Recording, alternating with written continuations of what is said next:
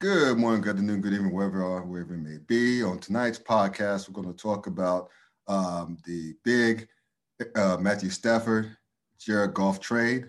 Who won the trade? I got my thoughts on that, as well as where is Deshaun Watson going to go? Is he going to go somewhere at all? Is he going to stay out the season if he doesn't get his trade request? We're also going to preview Super Bowl 55. Should be exciting. High scoring between the Tampa Bay Buccaneers and the defending champion Kansas City Chiefs. And last but not least, we're going to get into some, we're to kick off with this Black History Month with some Black History moments in sports. So we're going to keep that thing going the entire month of February. So at any rate, without further ado, oh, one last thing, please get the merch. Let's get it. Good morning, good evening, good afternoon, wherever you are, wherever you may be. Welcome to tonight's snowy version, cold version of podcast. Uh, I'm, I'm I, like like like it's snowing here in the Midwest. I think my man Dwayne Nash here got some snow in the Mid Atlantic. Um, yeah, yeah. So it's it's we, we got it um, over the weekend and a little bit on Monday. There you go. Snow snow begat in full effect. Anyway. Don't, don't, don't say that too loud because snow is like pornography here in DC. When whenever there's a, a, a, a, a, a hope of it hitting here. Yeah. Oh my God, the the, the meteorologists hitting the area get they get so hyped. They they start talking about and, and prognosticating about what might and might not happen, only to be let down. It's it's it's it's been interesting for the past couple of years. We've had a, a very interesting snow drought for the past two years. Uh-huh. So the the the four to six inches that we just got over this past weekend was a nice teaser. So you say the word snowmageddon. Oh my God, it is just oh, it is. It's like that in New York State, but uh, at any rate, this is probably the first time that I've heard a snow and porn analogy. So it's podcast go. and where was I again? Oh yeah. Anyway, I forgot. Okay. So anyway, my co-host Dwayne Nash. Please check him out on the yard slash HBCU Sports. Wrestle all things HBCU Sports and Snow and Porn, as well as Sleazy Radio every Tuesday night on Facebook Live. I gotta mark this down. This is this is the first one. This is so funny. And one more thing, please check out his great work on HeroSports.com. Where he raps about FCS sports as it pertains to HBCU athletics. And for your boy here, please check me out on my post blog, The Clown Times, Clown spelled with K at www.theclowntimes.net.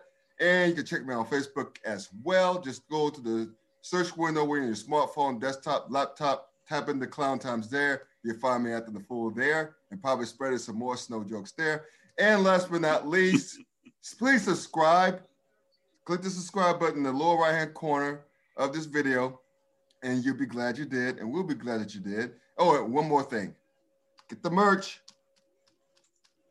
CafePress.com. He's got the, he got the bull on. CafePress.com search for the Clown Time Sports. You'll find it there as well. So we got a little bit to get into. This is a football and Black History podcast. So I hope you enjoy that for the for, for the entire month of February. So let's just start. Just get started with the news that hit over the weekend. That was huge. Matthew yeah. Stafford for Jared Goff. I like. I thought that um, even though you know the Lions got a got a haul, like a mm-hmm. first round pick for next year and a first round pick for 2023. Um, you know, I guess they needed that for the Rams to, you know, even though they they, they they're going to take on Goff's horrible contract, the Rams mm-hmm. had to throw those two draft picks in there to, to swing the kitty, so to speak. But you know, I thought the Rams did well in unloading that terrible contract for Matthew Stafford. I think Matt Stafford has a lot, a few years left. I mean, he mm-hmm. balled down Detroit, and yes, I know that he didn't win, but he didn't win any playoff games. He only went to playoffs once. But you got, and even though he has some talent in this form of Reggie Bush and Megatron and a couple other cats, you gotta admit that. I mean, a few other cats, but the but but the point is, is that you gotta admit Detroit is one pretty shitty organization. I mean, this is the same organization that that got um, Barry, the great Barry Sanders to quit early and the before mentioned Megatron to quit even earlier. So I mean, look, I think if I'm Matthew Stafford, I would just kiss the ground and thank the Lord every time I get because he's on a team that's Super Bowl ready. Got a top-notch defense led by the two, two of the best defensive players in the league, and Aaron Donald and Jalen Ramsey. He got a stud running back and Cam Akers, who had a great rookie season. He has like a plethora of skill weapons to to like to throw the rock to. He has a pretty damn good offensive line. So I mean, hell, the Rams to me upgrade at quarterback big time. And you know, I know that Jared Goff's a good kid by all accounts. He's a good kid, very coachable kid, um, very relatable kid, personable kid. Um, but let's just be real. He was holding that the Rams back. And I know that Goff was part of the Super Bowl team, but mm-hmm. I thought that was more of a team thing instead of a Goff thing. But give me your thoughts right quick on the Rams and, and, and Lions big trade over, over this past weekend. Well, first and foremost, I want to go ahead and respond to your statement of, you know, the, the, the type of organization that the Detroit Lions are. Hopefully, there's a change there. I mean, I'm mm-hmm. not necessarily a huge fan of the hire of Dan, one Dan Campbell, you know, uh, the knee biter and all, right?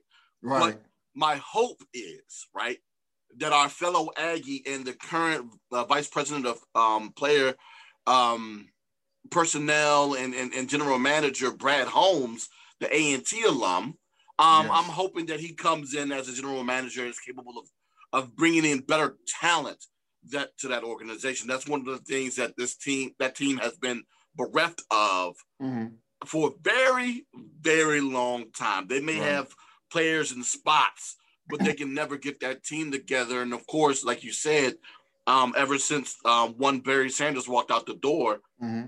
they have never been able to get right at the running back position.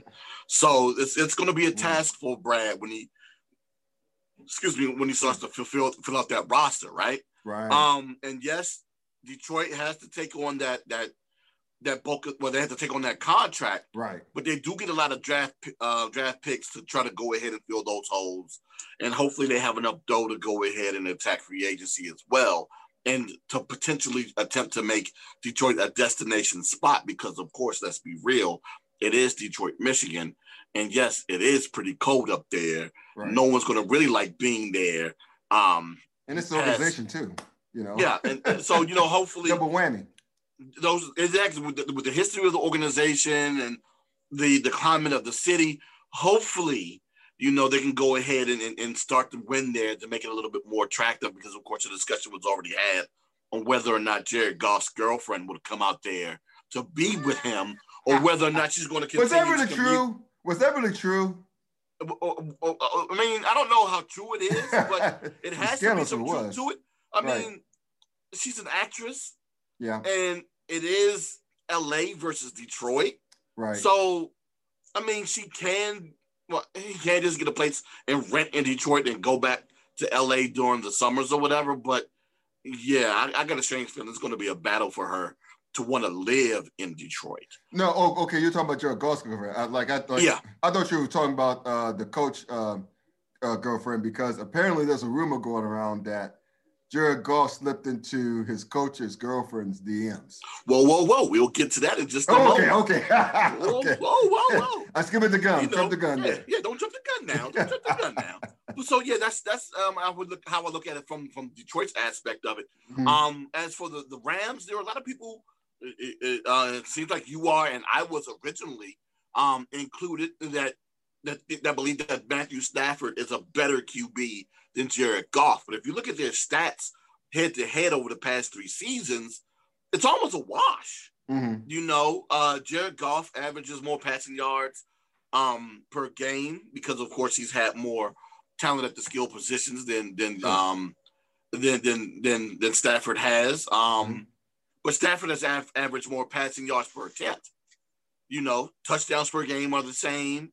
Interceptions That's per game is yes. about the same. So it's almost a wash I mean, it's I, I guess it's, a, it's, more or less an intangible thing and things how you how you perceive with your eye, because mm-hmm. you know sometimes the eye test is a little bit more deceptive um, than what we actually see statistically, mm-hmm. and and I'm thinking a lot of us, myself included, um, were fooled by that because it just seems as though that um, Matthew Stafford has that has a little bit more gumption, if you will, for lack of a better term. He's yeah, and, and, he- and he's, he's, a tough he's a tougher guy yeah. than, than, than um as it appears than, than Jared Goff is. Mhm. Um, so it'll be very interesting to see what what Matthew Stafford looks like in an organization that is not bereft of talent on both sides of the ball Mhm. and that is that close to being a Super Bowl team yet again. You got to remember this team was just in the Super Bowl um not too long ago, right. and he really wants to play with Sean McVay.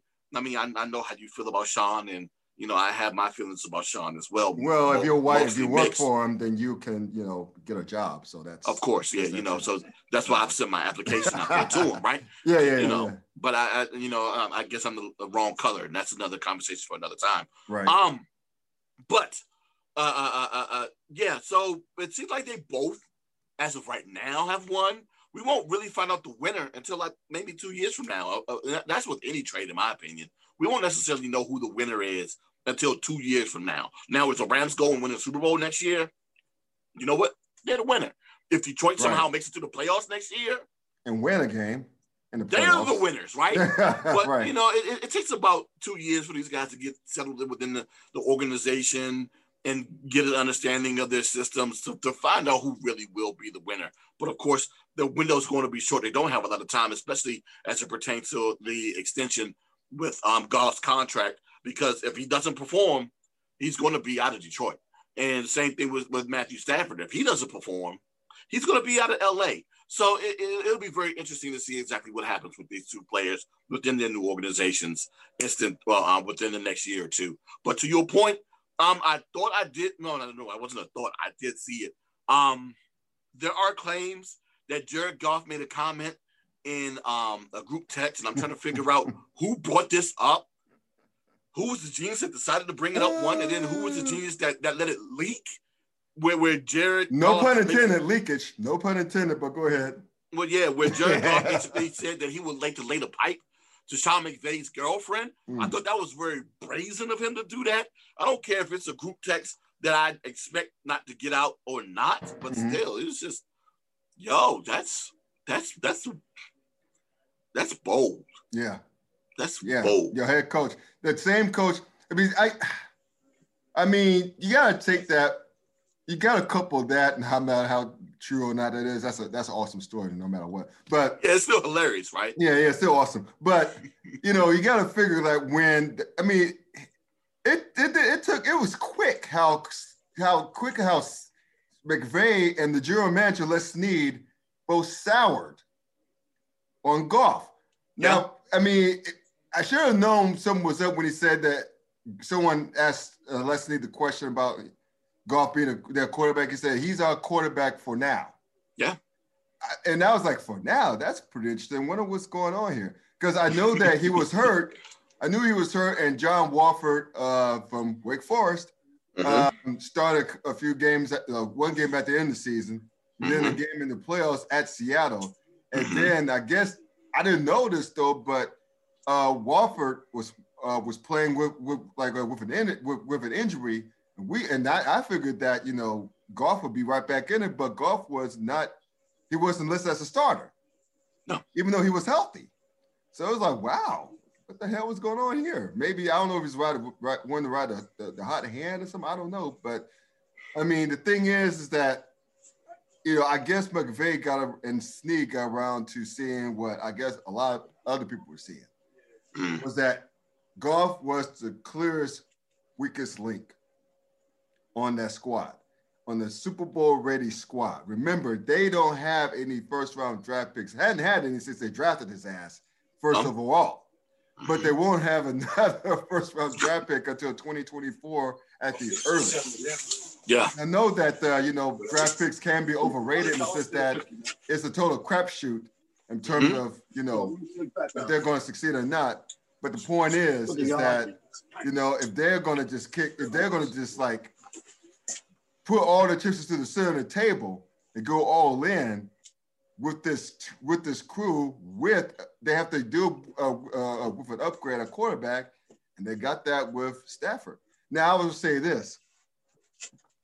I could also argue that McVay has put his career on on the line in LA and let's say to a lesser extent because they're saying, okay, no more excuses.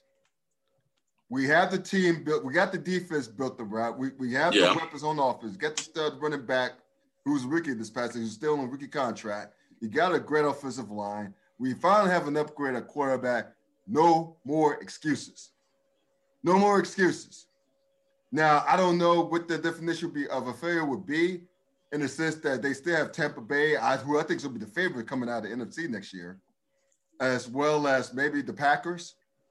So you have like it's a this little bit of a crowded room at the top of the uh, uh, uh, uh like uh, of the pyramid. You figure that the Rams would have to be the third team to fill out top echelon, maybe followed by Seattle. That's right, maybe right underneath that group give or take. But yeah. like, but because I don't know what how Seattle's going to look like next year, even with Russell Wilson. But the point is, is that the Rams and McVay have no more excuses. They got the quarterback that they wanted. He still has a few more good years left. He's a tough mm-hmm. dude, and I think, I mean, the, it's going to be hell interesting in the AFC next year. But the Rams have no more excuses, man. And um, this is what it is. They, they just got to make it happen. Yeah, they got the QB that they wanted. Mm-hmm. They got the QB that wanted to be there. They're bereft of draft picks. Um, so it, it's most definitely a win now mode, right? And like right. I said before, if they're not capable of winning over the next couple of seasons, it's going to be a problem in LA. Um, right. Now, I, I would say that, oh man, because you got to look at it. Um, 30 teams are not going to make it to the Super Bowl, right? Right. Um, LA is going to have to at least be comparable to what they were in order for it to be considered at least even. And I don't, I truly believe that they don't want to look look at it as being even based upon the things that they gave up. Right. So they better not be. yeah. So it, it, it, it can't be it, even, and, and they're going to have to at least come out and and play a lot better than what they did last season, well, this past season. Right. Um, so I would say in order for it to be a success, especially in year one, they're going to have to make it to the um, they're gonna have to take another step forward than what right. they did this year, which is of course um the divisional playoff round. Right. That's that's for right. me at least, and they're going to have to be competitive in that round. They, it, they just can't just stumble their way there basically by winning the Western Division which is going to be a, a, a, fight in itself anyway, with the Seattle Seahawks, with the Arizona Cardinals, and then a, a healthy San Francisco 49ers, and potentially based on what, what they're going to do at the quarterback spot as well. So they're going to have a test in that division alone, um, not even considering what's going to happen outside within, within the, the, uh, the conference. But of course, they're going to have to think about that too, and if yeah. they're looking to make the playoffs. Right, and that, that that's a good point there as well. But you got to figure this, man. You got to wonder this. Mm-hmm. And I'm wondering if another team out there is paying attention to uh, to this. If if if Matthew Stafford was able to be fetch two number one draft picks and a starting quarterback, what the hell do you think Deshaun Watson's worth? Oh, you didn't ask for you didn't see what the asking price was by Houston? I heard, but refresh my memory because I I'm, I want you to yeah. Okay, so um, based upon what I've heard so far, it's been two first round picks, two third round picks, and two defensive starters. Oh, two defensive starters. Yeah. Are they are they guessing that JJ wants wants the hell out too? It's a possibility. There have been discussions on on whether or not JJ wants to stay, but um, it's going to be very interesting um, because of course quarterback is a heavy need here in DC, right. and there are a lot of people who are clamoring for um, steady quarterback play because, of right. course, hmm, I haven't had it just about my entire lifetime here in DC. Um, so Maybe Joe Theismann for a couple years. Joe Theismann and Doug Williams a couple years. Yeah. Oh, not even Doug, but still. I, uh, Mark Rypien for a season. Like yeah. Yeah. but, but I'm, I'm going to say like this, right? Yeah. I, I haven't had an Aaron Rodgers or, or Brett Favre here in DC That's fair. In my lifetime. Yeah. That's fair. I haven't had a Ben Roethlisberger or Terry Bradshaw in my lifetime. Mm-hmm. Hell, I haven't had uh, uh, uh, Tony Romo or uh, uh, Troy Aikman, or Phil White. Yeah. Danny White, just someone who I could count on year in and year out. Theismann is the closest thing to it, followed by Mark Rypien. Mm-hmm. And even still, that was what maybe five years, six years max. Yeah, because so, Theismann that that's what got got hurt early that ended his career. Yeah, Theismann was was injured in in um in what 86 yeah monday night game against the giants well, 80, 85 86 yeah. yeah. so you know we so and, and, even the guys that have that have been here for for three or four years there have been controversy on whether or not they would stay or not the time frame in which they were here if you look at um uh uh uh, uh, uh Cousins um yeah. i mean Brittle Bob was here for four seasons and it was controversy filled. So yeah, we just never had consistent play. So that's that's the what we're in search of mm-hmm. is getting a QB here to do such. And of course, there are a lot of people that believe Deshaun Watson is capable of doing that based upon what he's done in the first four years of his career. And there have been people who have, uh, you know, um, being that there's not a lot to talk about right now anyway, um, they've been uh, uh, creating sales pitches for um, um, Martin Mayhew to, to, to try to pitch for for for the Houston Texans to, to, to figure out what they want to do. So it's like, okay, if, if, if we want to go ahead and do it, okay, two first, two third, and then who do we give up on defense? Do we give up Landon Collins and and say like Jared Allen, or is it um Ioannidis and and and um in a corner. What do we do? So yeah, there have been discussions about what they do, and and and it's that I, I guess trying to fit within that mold of that request that has gone out, which is of course to some may be perceived as uh-huh. an impossible haul. I don't. Do you think the Texans are really going to get two defensive starters? Do you do you really think that because Deshaun Watson all he has to do and reports if if, if I'm reading correctly, he's willing to play hardball, which means he'll sit out. Yeah. So the the, the and so two things. A questions. A do mm-hmm. the Texans really want those kind of problems? for him and, to sit out? Yeah, for him to sit out and, and, and, lose and lose more and more value to the franchise. Because let's face it, the only thing that keeps him viable, aside from JJ Watt, is Deshaun Watson. And two, and, and two, uh, um, again, are they I mean, can the can the I almost call them the Rocks? Can the Texans really af- afford to play hardball with him? Because remember, he has a no trade clause. He can't. Yeah. They can't send him to Siberia. Mm-hmm. To football uh, uh, Siberia, he has to okay it, and he doesn't want a Carmelo Anthony situation where a whole team is gutted for him to come. Yeah, he could turn down stuff. So yeah, he has crazy leverage. Yeah, he does. But at the same time, Houston kind of has leverage where they can say, okay, he's under contract. Um, yeah, yeah, you, are under contract, dude. So yeah. it's either you know, if we get what we want to get to send you out of here, then we get it. But if we don't, you're either going to play or you're not. Right. So what are you going to do? Are you not going to play, or are you going to come play? So both sides are, are, are kind of holding some Who's sort gonna, of. Who do you think is going to blink first? Who do you think going to blink first?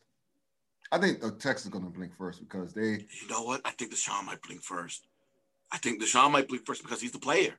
Um, and, and then you don't want to be that guy who, if you sit out a year, you know, what happens?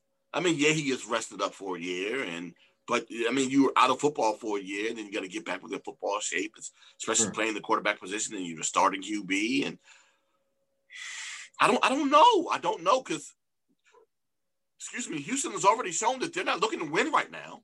Right. Not, I mean, that's that's pretty obvious. I mean, no disrespect to, to, to, David Culley, who we announced, who you announced last week, is new yeah. head coach of, of, the Texans. And I think I may have said then, and if I didn't, I'm gonna say it now. I don't know if necessarily Culley stays there for a long period of time. I think it's more or less a placeholder to get in the guy who they really want. Um, which who do you think want to coach that? Who who who want to coach that pile of shit? You know, who, who, who want to do it? Who would want to do if, that? If you could go ahead and turn shit to Shinola, you know, and you can go ahead and st- rebuild from the beginning. So if you can get you a guy who's willing to come in and, and rebuild this mm-hmm. organization, then that's what you're going to get. You're going to get that guy. Um, and, and, and, the, and the question is, who would be willing to do that? Mm-hmm. So I, I, I, I don't know. And a good way to kind of set them up is to, of course, to have those draft picks. So that's the only way that that really works for them. Mm-hmm. Or they just go ahead and just wait until they're capable of filling the holes that that um, Bill O'Brien left for them. So either way, it's, it's going to be interesting to see. Yeah, and, and, that's the thing because Culley is going to end up taking the brunt of the holes that that um, O'Brien left.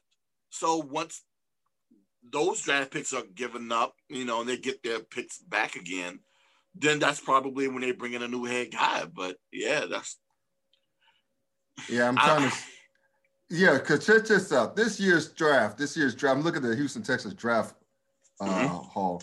They don't have a first nor a second round pick. No. They got to throw a one third round pick, two fours, a fifth, three six. Two of them are compensatory, and a 7 mm-hmm. So they ain't got shit. They essentially yeah. they they don't have shit to work with. So I mean, hell, I mean that again. That's a Bill O'Brien thing. Thank you, Billy. Um, yeah. But uh, I'm looking up there the, the, the, next year's draft picks. Um, but anyway, but you know, but the point is. But yeah, they don't have any in any uh, picks in the first two rounds this draft, right? I don't know right. what their financial situation is looking like. Um, their top two. There's rumors that the, the, their top two players on the team um, are looking to leave after the third has already left. So what do you do? Yeah, yeah other than hit the panic button. So yeah. Yeah, I mean, it's it's, it's, it's a shame, but no, it is what it is. But you, you know what I kind of call this though a little bit though. What? Jokingly, it's, it's the Colin Kaepernick curse. It, it's it's it's and it's kind of weird. And let me uh, let me explain why I believe that. Mm-hmm. And I hate you know to have to bring up Colin Kaepernick in a situation, especially just the fact that Colin hasn't played. But mm-hmm. my point was made years ago, right? That it's it's the team's prerogative on who they want to bring in and who they want to sign and don't want to sign, right? Right. And at the time, Houston was one of those teams that needed a QB, but they decided to go the youth route and draft the QB in Deshaun Watson, which yep. panned out for them, right? Correct. Until it didn't. Yeah. So now they're stuck in a situation where they're losing talent, and, and their, their coach and GM has been tossed to the side because he can't make great decisions. Right and, and like I said, Houston was one of those teams. And I mean, look at them now. I, I like to also call it the Rick Smith curse. Because remember, too, like right? like Rick Smith, the brother who's a former GM, yeah. people who some people say, well, a lot of people say that Bill O'Brien ran up out of there. Yeah. So go figure that. He was one, I mean, Rick Smith was one who drafted him.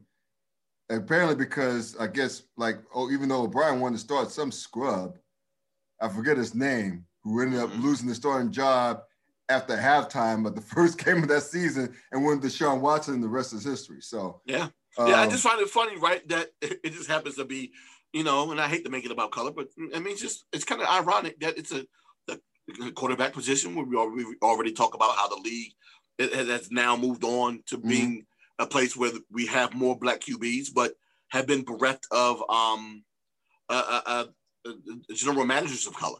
Yeah. So you, know you run one out and you shun another one.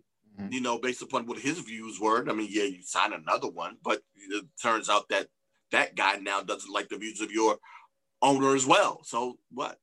There you go. You know, it's, it's just ironic, right? And, and, I hate to be that woke person to kind of point that out. I just find that kind of sometimes you got to point out. It, sometimes it, it, it it is what it is. It's it's it's it's a little bit glaring though. It's like yeah. okay, that's why Deshaun doesn't want to be there. He doesn't like the like he doesn't like the views of the owner. Mm-hmm. And yeah, one of the views of the owner was that he didn't want to sign um, a player who wanted to peacefully protest. Right, and his even though his daddy and his a, son. Yeah, even though it's a position of need yeah. for them. Yeah, right. so they're gonna figure it out. So we'll see. We'll keep an eye on that situation. That's going to probably go over a long. It's to be a long stalemate, man. I think it's going to be a long stalemate. I mean, again, I yeah. think, I think Houston yeah, Deshaun was he signed that extension, which he shouldn't have signed because again, like I said, was it last week or a week a week before? He knew what time it was in Houston. Mm-hmm. the organization doesn't get shitty overnight. He mm-hmm. knew they were shitty for a long yeah. time. He knew he probably couldn't trust him for a long time. Again, I'm not mad at side. I mean, 140 million dollars is 140 million dollars, but all good money ain't all money ain't, ain't good money either. Yeah, but so, I also say I'm I'm of the, the, the club that says he should have signed that contract because mm-hmm. if he plays, he gets his money. If he gets traded, he gets, he his, gets money. his, money. The only way he doesn't get his money is if he doesn't play. Right. And the only way he's it looks like he's not going to play is by personal choice. Right. Because he's been playing at a, at a at a level in which it makes it very hard for you to bench that dude. Right. It does. Yeah. And if you bench him, you still got to pay him. Yeah. And if you cut him, now he doesn't get all. Well, wait a minute, he gets the guaranteed though. yeah, he got most of his signing bonus. He got his most of his guarantees. So I mean, he's Yeah, so he's he'll still- get his guaranteed. He's good. money. So yeah, he's yeah, good. that's what that's He's why I said he was. It was better off that he signed that contract because he walks away with big time money anyway, and, and it was just a matter of how much of it he's going to get. Right. So yeah, he, he he played his way into that, and it's kind of funny because I talked about it on this show 1st Mhm. before I heard anything else. Yeah, I'm gonna go ahead and beat my chest about that. Um, on it. how how uh, how Deshaun Watson has made this into like an NBA esque type thing, Mhm. and the only way that that happens is one, you have to be a, a, a player that plays a position of value, and two, you, you you yes, and you have to go ahead and play at set level, and three, it has Mm-hmm. to be a, like I said that goes hand in hand with the value. Very difficult to replace. So yeah, and, and quarterback is that position that fits that criteria all the way around. But the thing is, you have to play up to that that that caliber, and he's done so. So yeah, he, he's he's that he just becomes one of those guys that makes it capable of, of happening. You know, there are a lot of people who are afraid that the NFL might start to become like the NBA in Mhm. that aspect, but that's going to be very difficult because there are a lot of other positions where you can replace guys with. Oh, It's of just that the quarterback spot is one of those places where it's very It's a difficult to premium. do to that. It's a It premium. is a premium. It's a huge And- premium.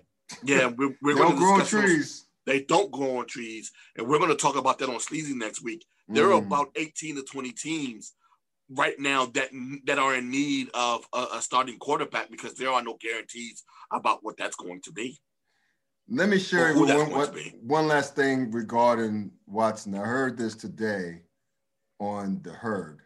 We're calling Cowherd. Um, there's some rumblings that the Las Vegas Raiders Mhm. might toss their hat in the ring.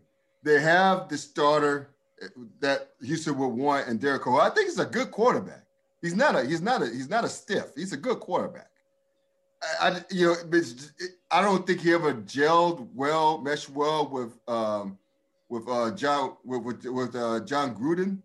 Mhm. He's very hard on his quarterbacks. It's, he's Very hard for with QBs, yeah. to the point where Rich Gannon, under, even though he had his most success under Gruden, he'd go back at him. He'd go back at Gruden. Four little bombs to him, four little bombs back. It, it was just that type of relationship. It was a good relationship. Yeah. It was a mutually for, profane relationship. but he, but I think the Raiders, they're looking to win now too. They're in Las Vegas, A. Okay.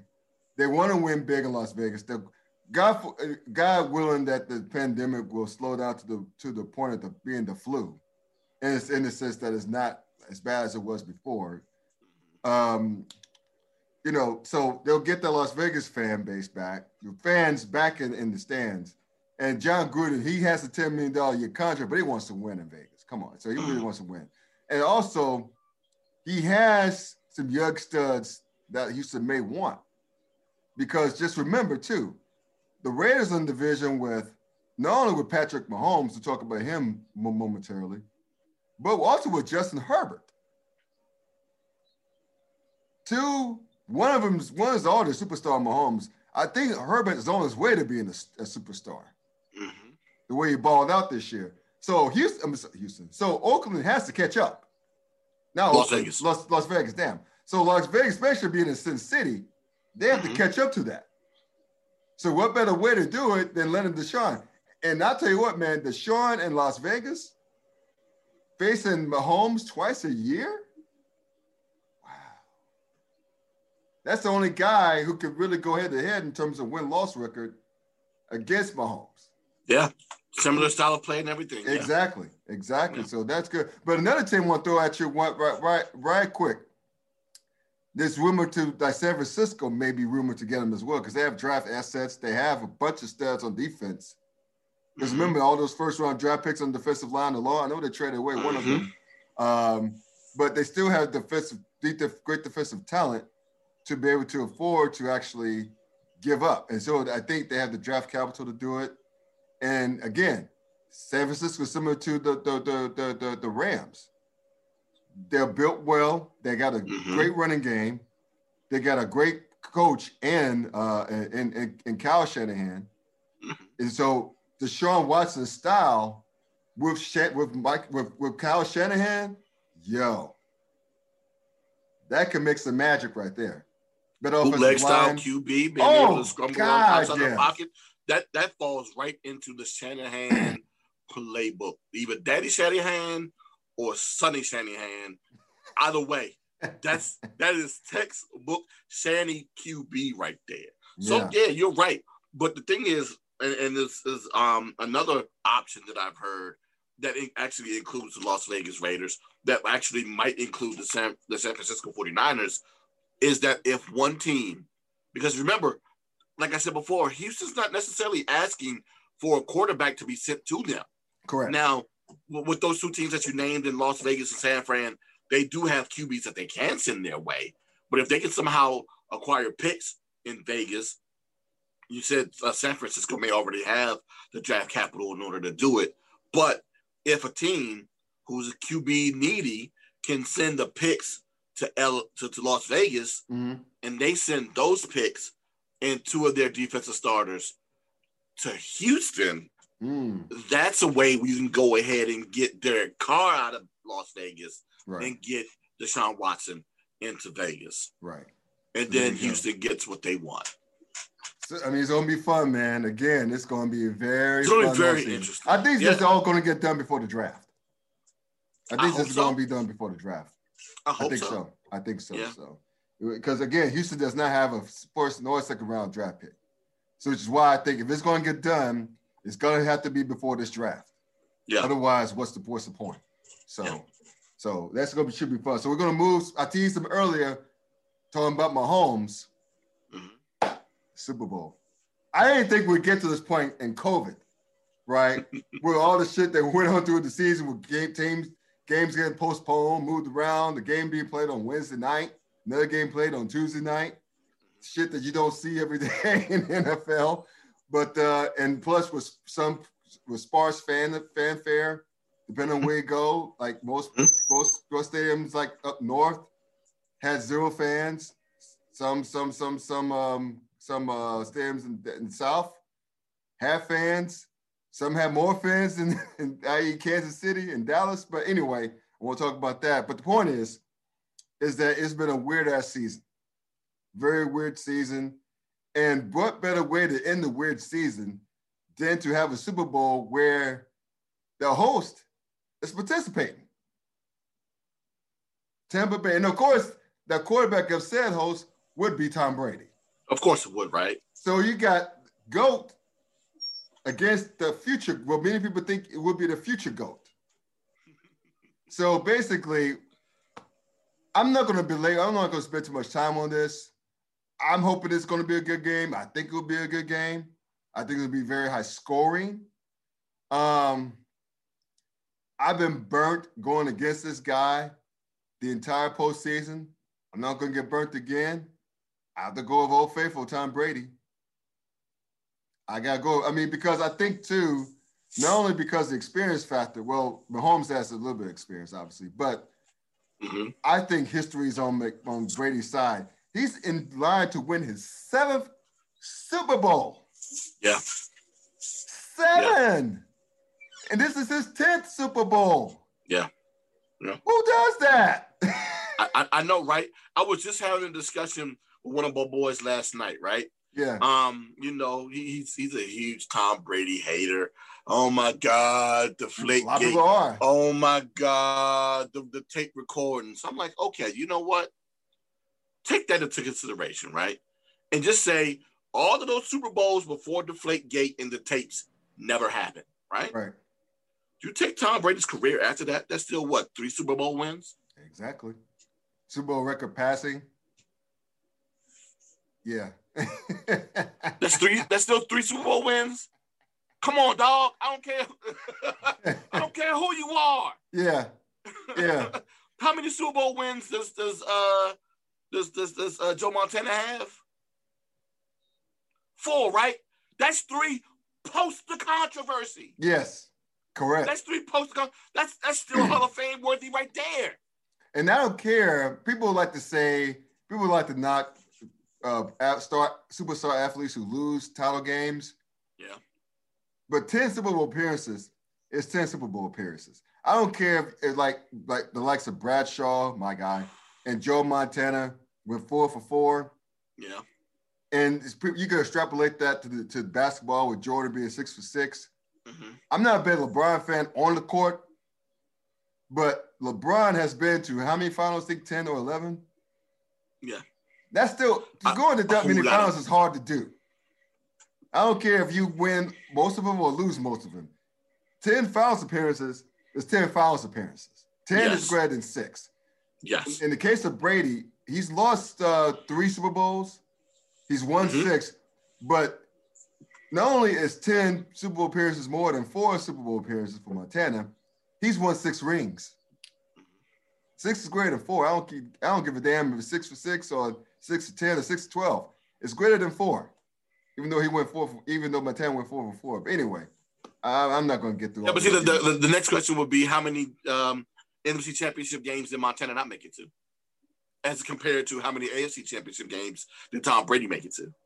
right. So you know, it's all about how you want to look at success and failure, right? Mhm. Yeah, he made it to the to the pinnacle four times and, and succeeded, but how many times did he fail to make it to the pinnacle?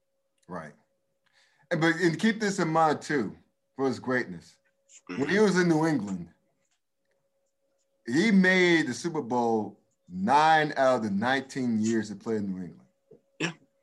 Yeah. Damn, that's damn near a 50% clip. Yeah. One out of two.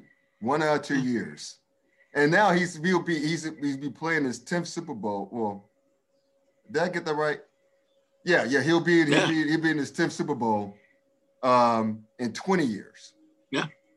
So he's one of two. One one of two. He's he's betting five, he's betting 500. Every other year he's in the Super Bowl. That's crazy. Yeah. We're not gonna look for the people who are listening to this to this great podcast. I just want to let y'all know, no matter how you feel about Tom Brady, I'm not a big Brady fan. I still hate the Patriots, even though he's in Tampa Bay now. But the point is, we will not see this again. We will not see this level of greatness again. Now we don't know what we're going to see from from Mahomes. I know people are talking about we're about Patrick Mahomes. Things happen, injuries happen, free agency happens, the salary cap happens. So, and even still with Brady, in the case of Brady, he played 20 that's far. He's played 20 years, made a Super Bowl 10 out of those 20 years. I don't know if we're going to again. I don't know if we're going to see that again for that long period of time. It's already a, exactly right because it's already an anomaly to have a player play 20 years in the NFL. Yeah. a, a, a, a contact sport and a contact sport of that level. Right. So that's already a difficulty as is at a position. Now Mm-hmm. he doesn't take hits constantly, but he plays in a position where Mhm. people are trying to get at him on a, Mhm. on on every snap that he takes, right? Right. And and to do that for 20 years and to be on a to be on a team that has not only players good enough, Mhm. but coaches good enough right. to make it to the Super Bowl. right. 10 Yes. years in a row Very important. in this NFL climate is extremely difficult because it's no, long gone are the days where, like, you know, my Washington football team were capable of of hoarding players and signing players for long periods of time and right. players wanting to stay with coaches for long periods of time and coaches not being poached and everybody wanting to stay in one city and it doesn't necessarily mean anything to play with your boy. I Mhm. still want to beat the best. Right. Long gone are those days. Right. Now, hey, where can I go? I'm gonna take taxes into consideration. Where does my Mhm. wifey want to go?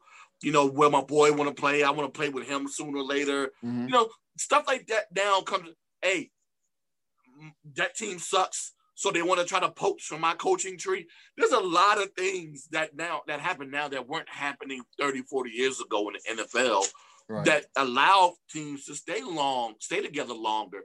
Whereas nowadays it's it's not as easy. So yeah. it- and we can only imagine what it's going to be like within the next 15 to 20 um, years um, for this to attempt to be well, not even past that because I don't I don't foresee it happening within the next 20 years. Um, I don't know if it were to happen when it would be. Mm-hmm. Um, but it's gonna be a while. It's right. going to be a while. And, and and and yeah, like I said before, man, say what you want about this dude. There's no way in the world you, you can. I, I don't. I don't care how you attempt to slice it. Mm-hmm. it is hard to sit here and and and and, and, and, try to diminish the accomplishments of Tom Brady and the organizations and the teams in which he's played on. Exactly, it's very difficult. Exactly. So I so I don't know if I got your pick yet for the Super Bowl. Who, who like who you got in the Super Bowl? Oh, who do I got? Man, it's a toughie, right? so we did our picks and everything on Sleazy last night. Correct. And and um for the sake of the show, um, you know, we of course we make picks, and a lot of times just to give you a brief um history for those who are unfamiliar, you know, we make our weekly picks week week in, week out. Mm-hmm. Um, 10 picks per week, right? Mm-hmm. And we also keep track whenever we do unanimous picks. Now, historically, when it comes to unanimous picks, we're trash, right?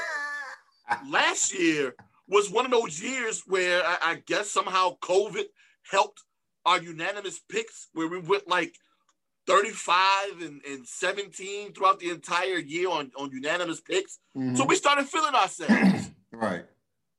Now we're back to one and eight this year already in terms of unanimous picks. So it's looking like another trash year. But mm-hmm. somehow, some way, we kind of turn it around. So you know how they talk about the Madden curse and the SI cover curse. We also like have what we like to call the sleazy unanimous pick curse. Awesome. So to kind of avoid that this year, Coach and and and, and Lou both picked Kansas City to win. And I was like, you know, I, I wanted to pick Kansas City, but I took Tampa. Mm-hmm and there's an argument for both. Um, God, with that said, my heart says Kansas City. Um, but you know, there's a, a, small piece of me that's leaning towards Tampa, but I'm taking Kansas City. Um, the, the thing that though that does concern me is the loss of Eric Fisher.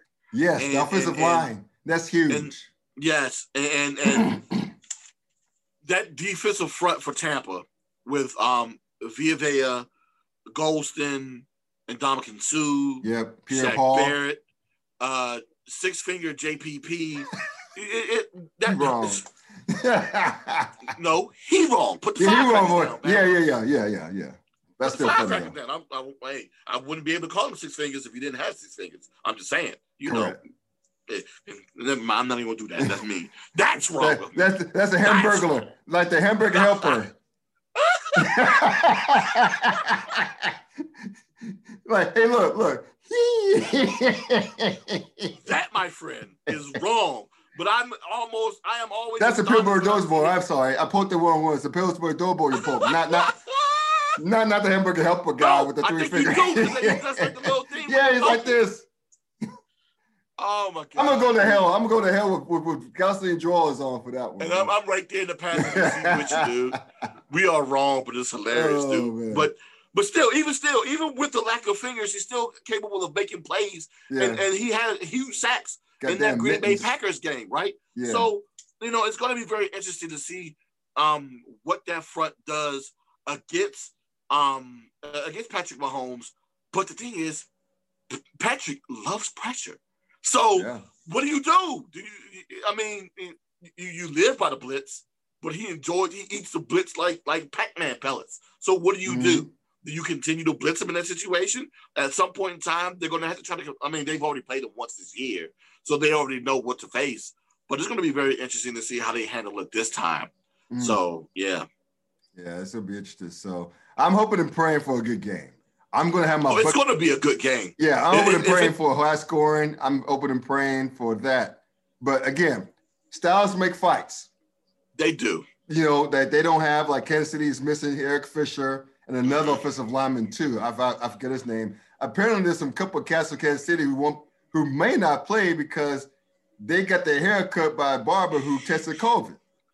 Yeah, it's a contact situation. It's like the, the fourth string wide receiver, and another player. Oh, there but um, there's a possibility that, that they still could play. But even still, yeah. Um, the, the, the things like I said before, you know, the, the, the lack of the, the, the tackles, starting tackles uh, mm-hmm. from the beginning of the season, they won't be there in the Super Bowl. Right. Um, but you know they they play well facing pressure. The thing is, how will they adapt to not having their starting tackles in this game? Right. Also, you know, Tampa is known for stopping the run. The thing is, though, um, Kansas City Kansas run the City ball. they, they run the ball by committee, right? Right, right. And even though they are two and two this year, whenever they run the ball under 60, 60 yards or less um, in a game, which is how much Tampa gives up per game rushing, hmm one of those games, one of those losses was the last game of the season where they didn't play all of the starters. Right. You know, in that other game, I forgot it was against um, the Las Vegas Raiders. And in that game, not only was the Vegas Raiders capable of stopping them from running the ball, they gave them fits offensively hmm, with Darren Waller, with a, with a tight end, which is hmm, a, a, a position where, of course, Tampa is not bereft of talent. So that's like the fourth Right. time I said bereft. I'm gonna go ahead. I'm still keeping a tally of that too. You got good big Um, words going, yeah. Well, it's small, big. You know, it's only six letters, but still. Um. So yeah, if if if if, if um, Tampa is capable of doing that, which which they are, uh, holding them under 100 yards and and being able to um make plays with the tight ends, then of course we're going to end up having a good game. Something that I'm anticipating anyway. But the last Right. time um, Kansas City played against Tampa, Tampa held them to 87 yards rushing, but Kansas City threw the ball for 456 yards. Yeah. So, ah, pick your poison. Yeah. Pick Yeah. your poison.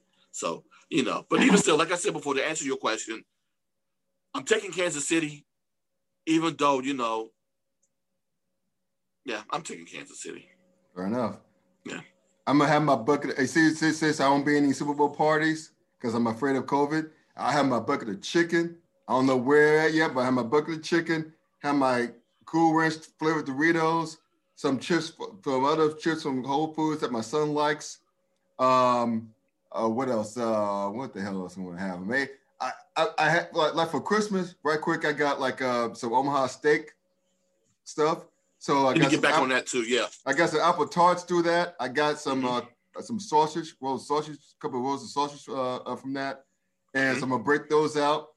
And who the hell else I'm gonna break out? But I'm not so gonna need lots of junk food for why I think it's gonna be a good game this Sunday. Again, goat versus baby goat.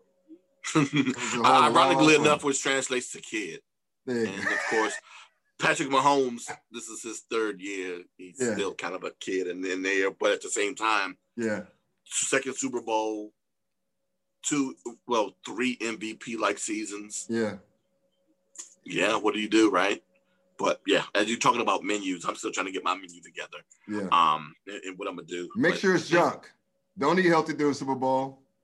You gotta eat junk. That's the one day a year you can get away with eating junk. So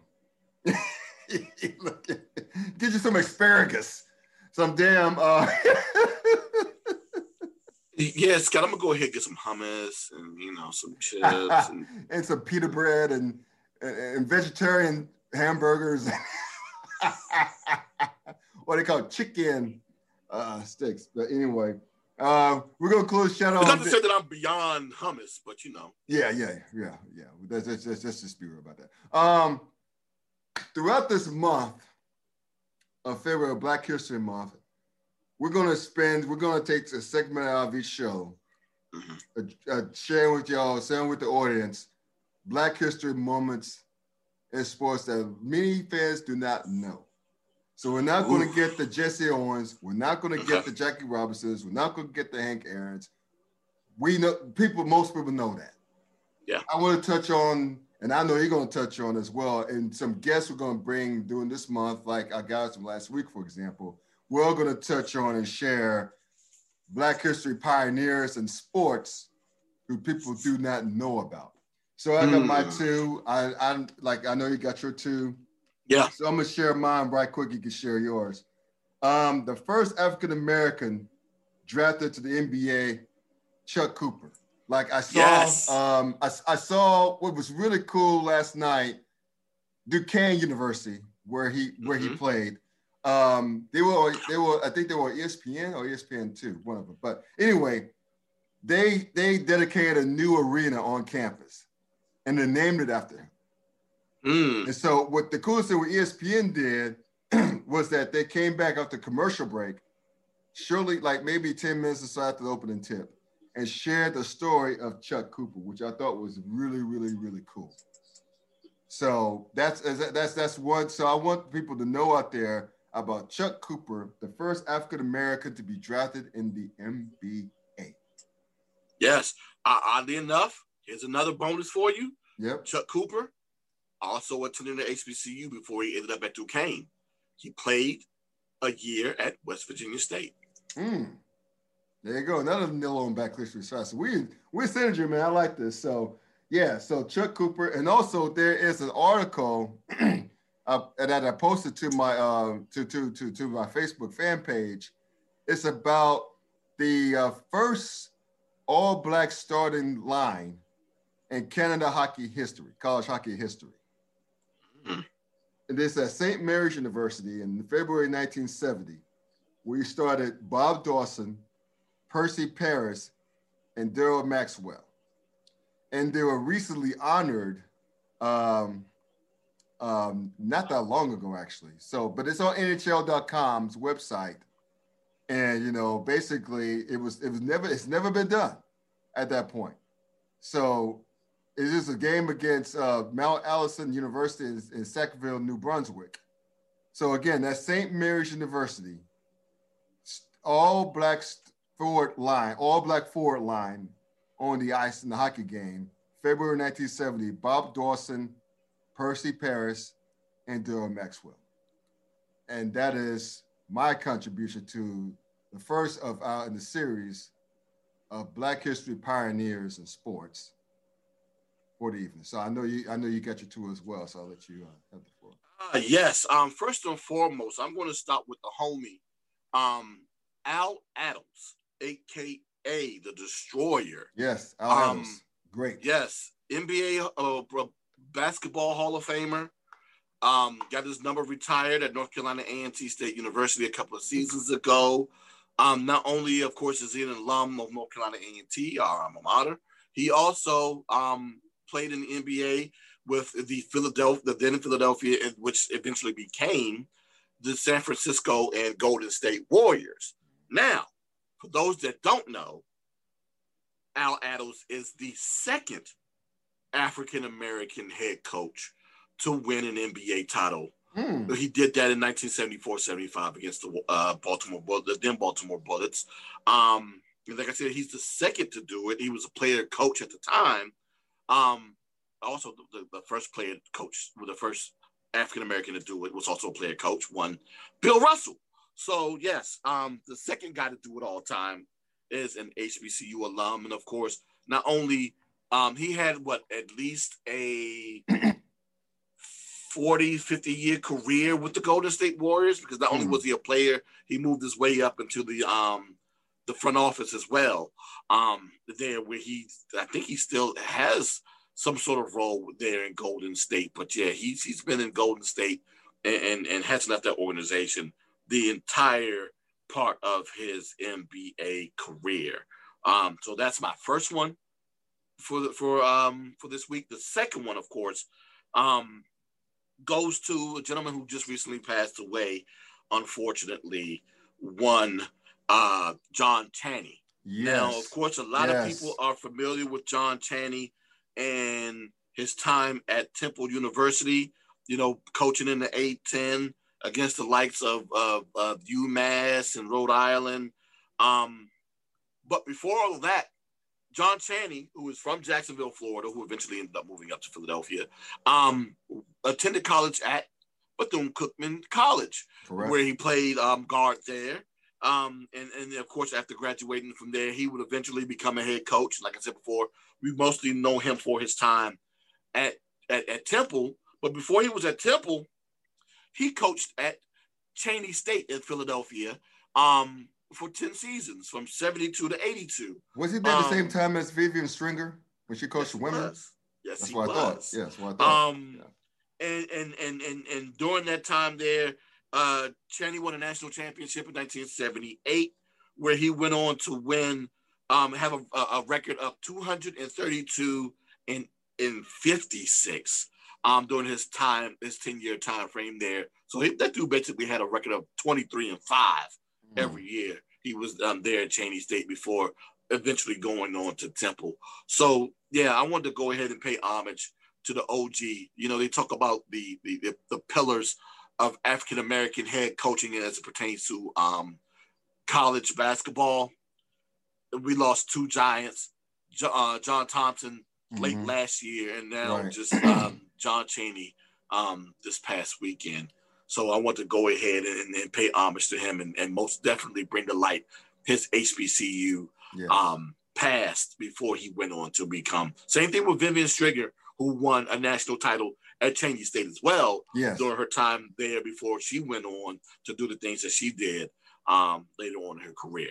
So yeah, I wanted to go ahead and talk about um, Chaney and Al Attles. So I, I, I did basketball. I was going to cheat and do Doug Williams because, of course, the 33rd anniversary of him winning the Super Bowl mm-hmm. was just the on the 31st, and of course, I, I still mark that as one of my all-time favorite, if not the all-time favorite moment in sports history for me to see Doug. I remember that. my dad. I remember my dad right, right quick about Doug Williams.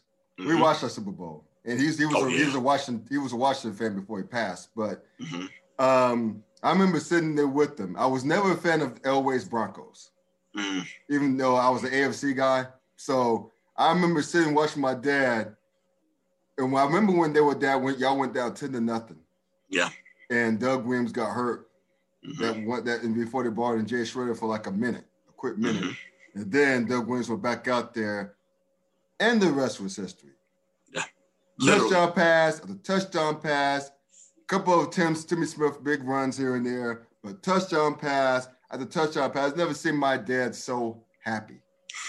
I've never seen my dad so happy. I mean, mind you, uh, I watched the Super Bowl before that where his y'all's team beat Miami.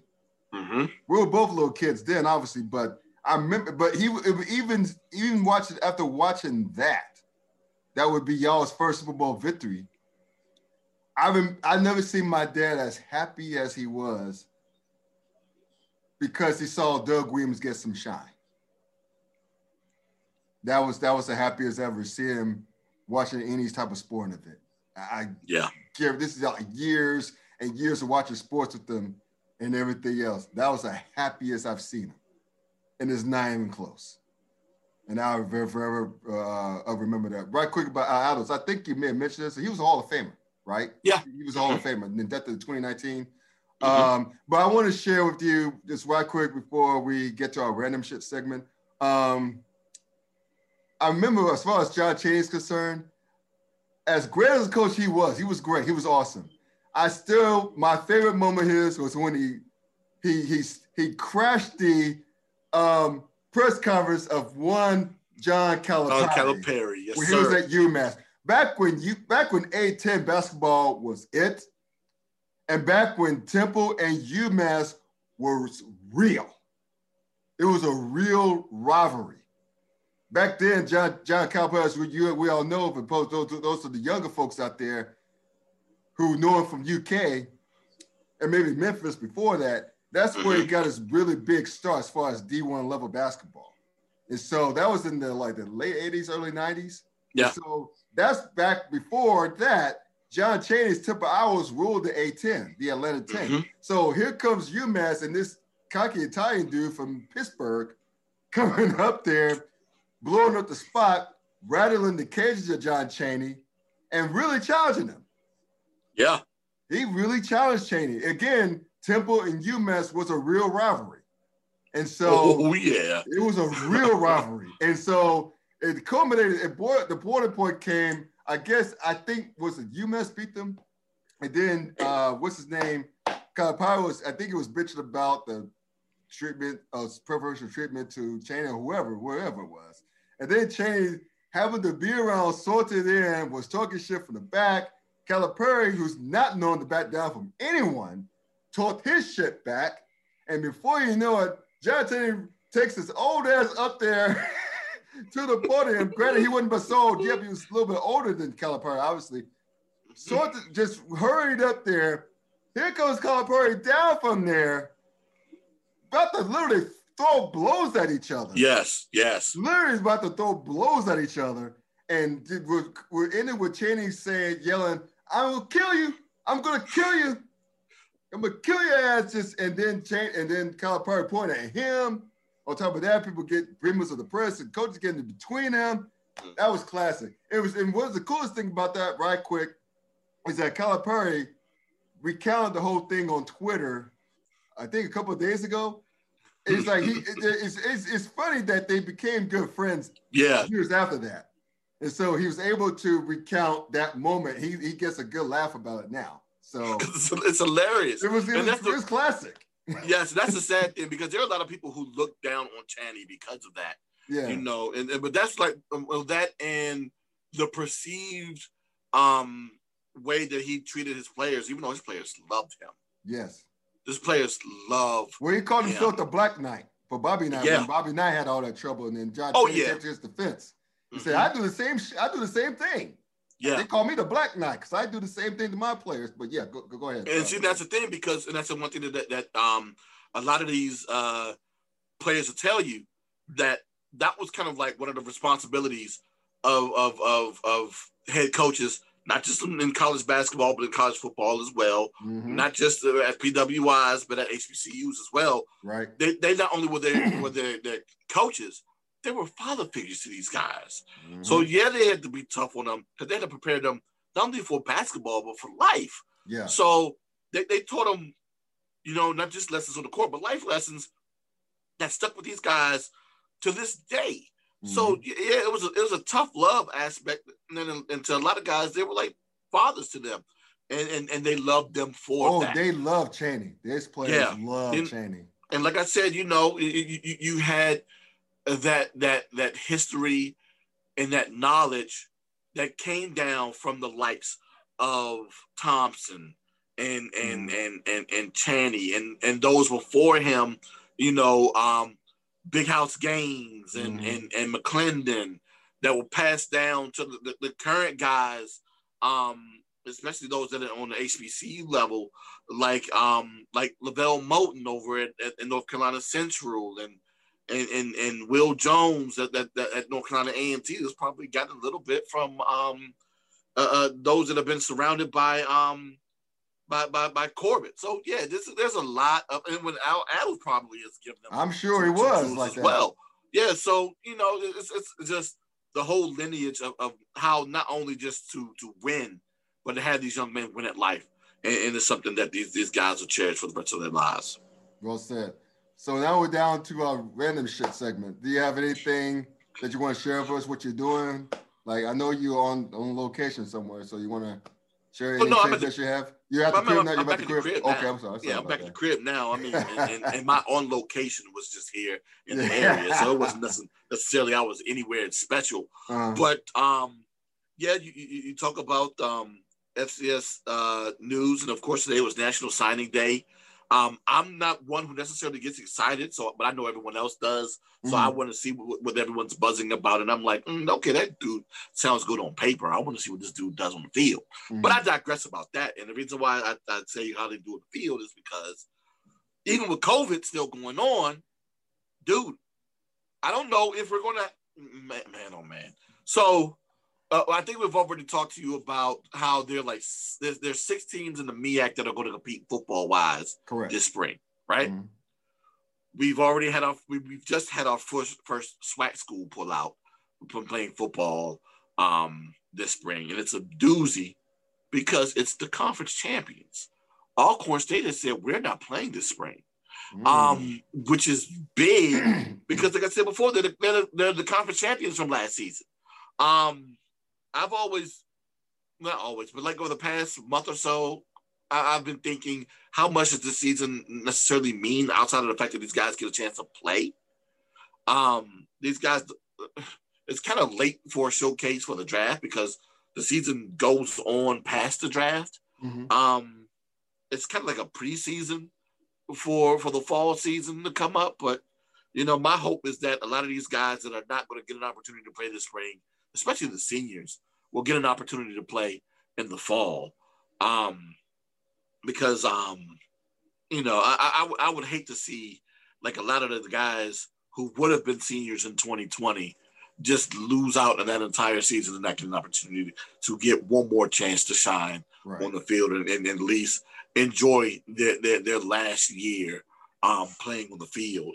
And with that said, you know, the, the fall schedules have already been released over the past couple of weeks as well, mm-hmm. which means, um, God, it, it just, I understand why, but it still hurts me to say it.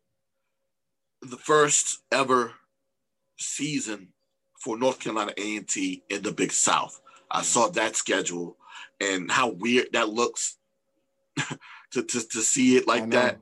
And then also um, the, the bigger news, my God, the Atlantic Sun has um, absorbed like five schools. I can't remember what the schools are off the top of my head, but they've absorbed five schools and they're looking in the process. I think I may have brought it up before um, last year that they were looking to become this super mega conference where they have schools that concentrate mainly in football to compete.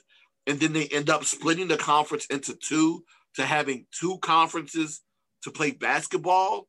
I'm going to go ahead and send you the, the, the full details to mm. post on your Facebook page. but yeah, they made the announcement on Monday that they've acquired the teams and they're well on their way to go ahead and starting this, this super conference on the D1 level. It's going to be very interesting as it pertains to the future of, of college sports. Wow. And then the, then the wheels turn.